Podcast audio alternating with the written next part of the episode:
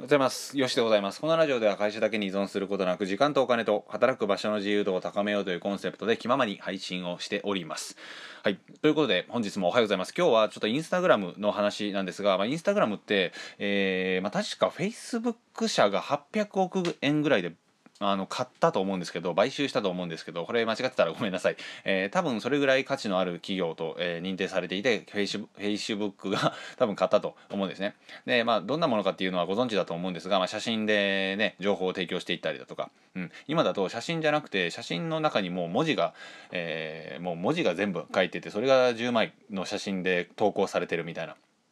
情報提供していって、えーまあ、収益化につなげていく、まあ、楽天ルームとかねいろいろあると思うんですけど、えそういったところで自分の商品を紹介しつつも売れたら報酬がいただける。というふうな感じですね。で僕の友人の友人にもそのインスタグラマーがいて、えーまあ、キャンプのインスタのアカウントで多分3000人ぐらいのフォロワーさんがいると思うんですけどまだ始めたばかりですごいなと思いながら多分まだ収益化までは行ってないと思うんですけどあの収益に全然結びつくんですよね。でなぜそんな簡単に収益に結びつくのかっていうふうな話にもちょっと触れていくんですけどあの統一感が非常にあるからですね、うん、写真的にもやってること的にも全部ねもうすごい統一なんですよ。でキャンプのことが好きな、えー人がキャンプの情報をインスタグラムでバンバンバンバン更新していって、えー今日はこんな道具を使ってみましたえー買ってみました、えーこういう風に使ってみたら実際めっちゃ良くてキャンプの、えーランタンとしてはめっちゃ相性良かったですとかっていう風な投稿しますよね。そしたらこのランタンええなみたいな感じになった人がやっぱねそのランタンを買おうとするわけですよ。で買おうとしたところに対して、えーここでランタンを買いましたみたいな感じのリンクがあったらやっぱね非常にクリーンと言いますかつながりが明確なわけなんですね。このランタン良かったよあなたもどうですか？っていうだけなので、まあ、これが完全にアフィリエイトの形なんですよ。でその人がめちゃめちゃ信頼に値する人なのであればもうね信頼関係って移転移転っていうかその何て言うんでしょうもうつながるのでその商品についてよく分かってなかったとしてもこの人が勧めるんだったら欲しいっていうような感覚になるわけですね。これは完全なアフィリエイトのモデルです。でたまにちょっと余談なんですけどアフィリエイトって稼げなくなりますか？みたいな。アフィリエイトって今後どうなっていきますかっていうような感じの質問をいただくんですがアフィリエイトはもう構造的な話なのでアフィリエイトで稼げなくなるとかそういうことはあのないですよ。あの次元の話なのでそんなことはありえないわけです。人がいいというふうに紹介するだけなのでそれがなくなりますか？あのコミュニケーションがあのなくなるってことはないのでアフィリエイトがなくなることはないし一生稼ぎ続ける可能性は高い。というような感じですね、まあ、一生って言い方あれですけどえ人と人とがコミュニケーション取らなくなったとしてもやっぱね誰かしらからこの商品いいよっていうような感じで勧められるじゃないですか。うん。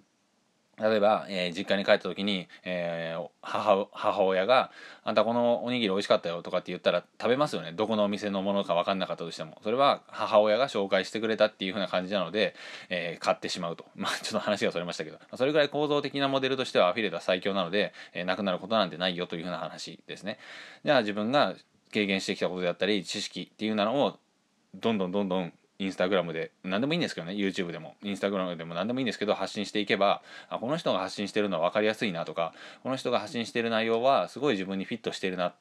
というふうな感じでお客さんが感じてくれればその商品を買ってくれる可能性も非常に高いしその商品を見てもらえる可能性ももちろんあるわけですよね。だからこそインスタグラムと自分の商品自分が使っている商品っていうなのをリンクさせてアフィリエイトするっていうのは非常にクリーンっていうような感じの話になります。これはぶっちゃけあのキャンプ道具だけじゃなくても例えば留学の経験がある人結構多いと思うんですけどそれでも全然 OK ですよね。例えばこのヨーロッパのどこにしましょう、まあ、スペインに留学に行きましたと、えー今はちょっと行けないですけどね、うん。えースペインに留学に行った。スペインの留学で困ったことはこんなことです、えー逆にこれだけはお金を払ってもやったおやっておいた方がいいです。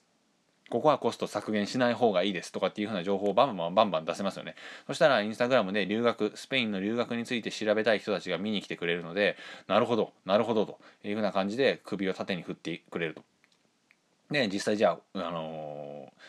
えー留学のアフィリエイトリンクとかっていうふうなのをパッと渡したりだとか、さらに質問、詳しく質問してみたい人は DM で送ってくださいねとかより詳しい内容をご紹介できると思いますのでよかったら DM お気軽にどうぞとか LINE アットに登録してもらったりそういったところでバンバンバンバン情報をさらに提供していって最終的にあこちらからお願いしますとかって言って留学のアフィリエイトリンクを貼れば、まあ、それ一発で3万とかね5万とか高ければそれぐらいもらえますのでそれをねじゃあえー、月に5件やったら、えー、3万 ×5 で15万とか5万 ×5 で25万とか、えー、10件制約すれば50万とかも可能になってくるので非常にシンプルでクリーンで見やすい分かりやすいっていうような感じになるなと思います。まあ、インスタグラムで今回はご紹介しましたけど、えー、プラットフォームは別にどこでも OK ですね Twitter でも OK だしインスタグラムでもラジオでも YouTube でもブログでもメルマガでも何でも OK です。そういったところで情報発信していくっていうふうなのはやはりね、あのー、スキルとしてはねもう欠かせないんですよね。この生きてるだけで丸儲けじゃないですけど生きてることがコンテンツになるコンテンツにすることができる人はどういう人かっていうとやっぱね情報発信のスキルがある人なんですよ。これがあるからこそいろんな発信媒体を使っていけるしどんな発信媒体に変わっていったとしてもどんどんどんどん発信できるというふうな感じになるので是非情報発信のスキルっていうのは身につけていくべきなんじゃないかなと思います。はい、というような感じでございました。ね、今回は、えー、そんな話ですが、今、余談追伸といいますか、えー、僕も情報発信のコンテンツを作っていく方法、まあ、月1000万とかね突破していくためにも必要になってくると思いますし月何百万円を安定化させるためにも非常に大切な思考そして具体的な方法この辺りを